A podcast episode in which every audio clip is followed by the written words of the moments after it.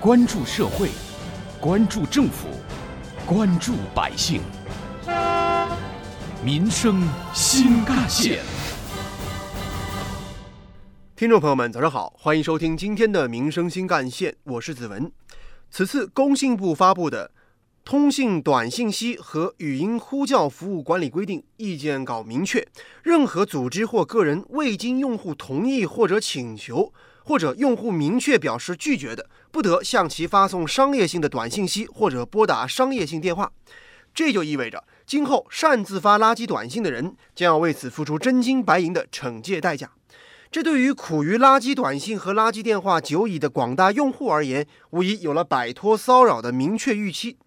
如果说是因为自身法律意识淡薄而导致个人信息泄露，还可以通过加强普法宣传的方式加以管控和预防。那么，如果商家利用自身的大数据后台恶意的盗取和随意使用公民的个人信息，那性质就显得更加的恶劣了。有关个人隐私和信息泄露之后呢？各种垃圾的推销短信和电话不断轰炸的内容呢？记者随机采访了几位杭州市民，他们的观点往往是既无奈又反感。市民于女士：我基本上每天都会收到垃圾短信，我每次都会点击举报，但是还是不断的有陌生号码给我发消息，好烦。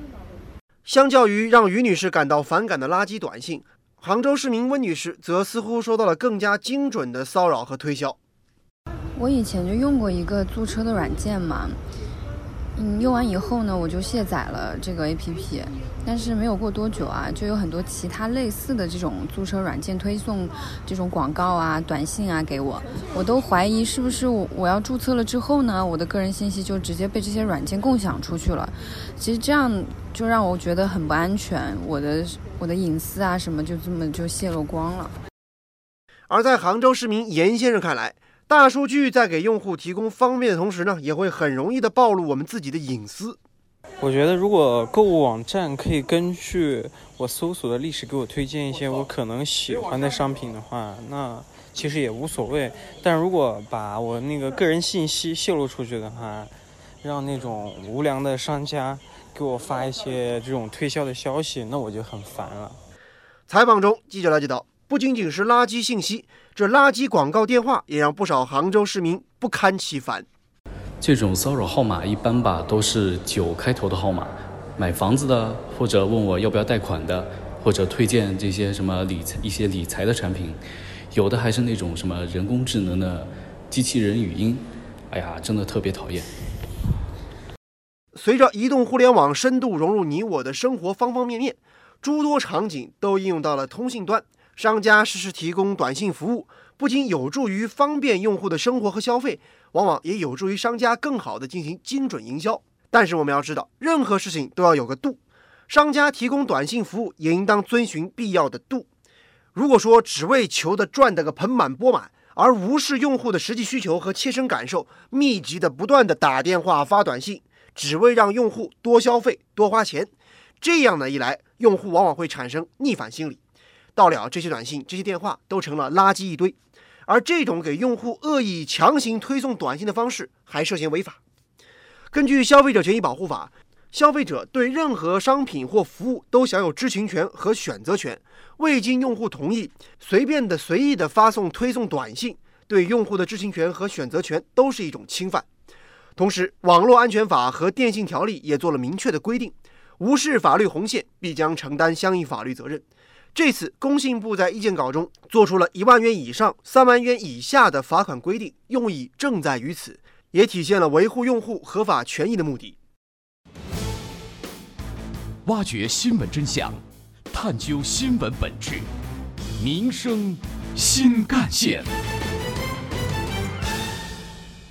继续回来。一万块钱以上、三万块钱以下的罚款额度，能不能让强行推送垃圾短信的商家感到肉疼呢？恐怕还不能直接持乐观态度。就以往的整治经验来看的话，虽然法律对于推送垃圾短信是明令禁止的，但是有一些商家呢，就是抱着一些侥幸心理，一味的强行推送。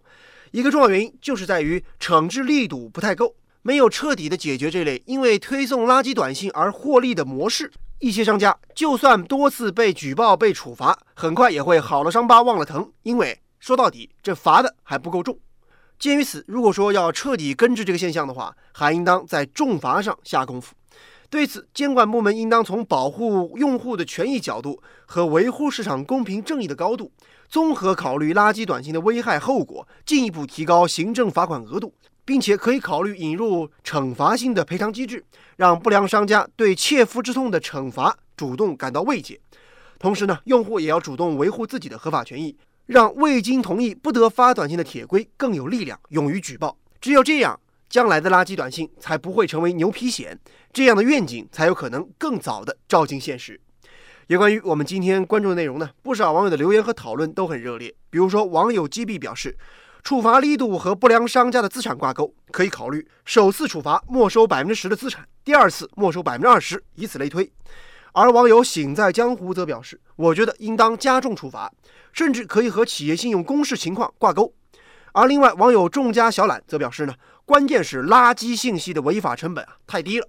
处罚呢可以是你每发一条垃圾短信，我罚一块钱，这上不封顶。有关我们今天关注的垃圾短信该怎么治理的话题，接下来您将听到的是本台特别评论员、社会治理专家浙工大教授吴伟强的观点。多年以来，一些肆无忌惮的商家给我们发商业。性短信、打推销电话，有的电话甚至把我们的姓名、住址等等信息搞得一清二楚，老百姓不堪其扰。对此意见真是不少。此类信息除了让人感到骚扰以外，更为严重的问题是获得了我们电话的一些主体之间还存在买卖个人信息的违法行为，严重侵犯个人隐私。各方也是多年呼吁，好好治一治这一现象。工信部这次终于出手了，很好。呃，这条规定的具体内容是这样的：任何组织或个人未经用户同意或者请求，或者用户明确表示拒绝的，不得向其发送商业性短信或拨打商业性电话。用户未明确同意的，视为拒绝。用户同意后又表示拒绝接受的，应当停止。这个规定非常严格了，而且明确规定了商业性短信或商业性电话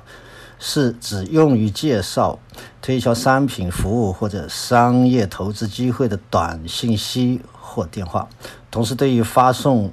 短信的或者打电话的商业主体以及接受者表示愿意接受的证明文件等等，都做了非常细化的规定，法则也是很明确的。在吴伟强教授看来，只要把工信部的管理规定真正的执行到位，商业信息的垃圾短信和推销电话都有望大量减少。关键在于用什么样的方法确保这个规定执行到位，而要确保执行到位，最核心的问题。不在于程序，不在于主体，也不在于内容的规定，更不在于如何去确定多少商业性电话或者发了多少商业性短信以后才会受到处罚。因为这个核心的问题在于有没有决心，而这个决心的背后其实是利益的平衡问题，尤其是除了发送商业性信息。或拨打商业性电话的这些商业机构之外的电信经营主体，是不是愿意放弃与此相关的利益？这才是核心问题。有关我们今天关注的话题，人民网也曾发表评论文章，斩断垃圾短信的黑金链条。文章指出，其实啊，垃圾短信之祸不源于有利可图，而在于唯利是图。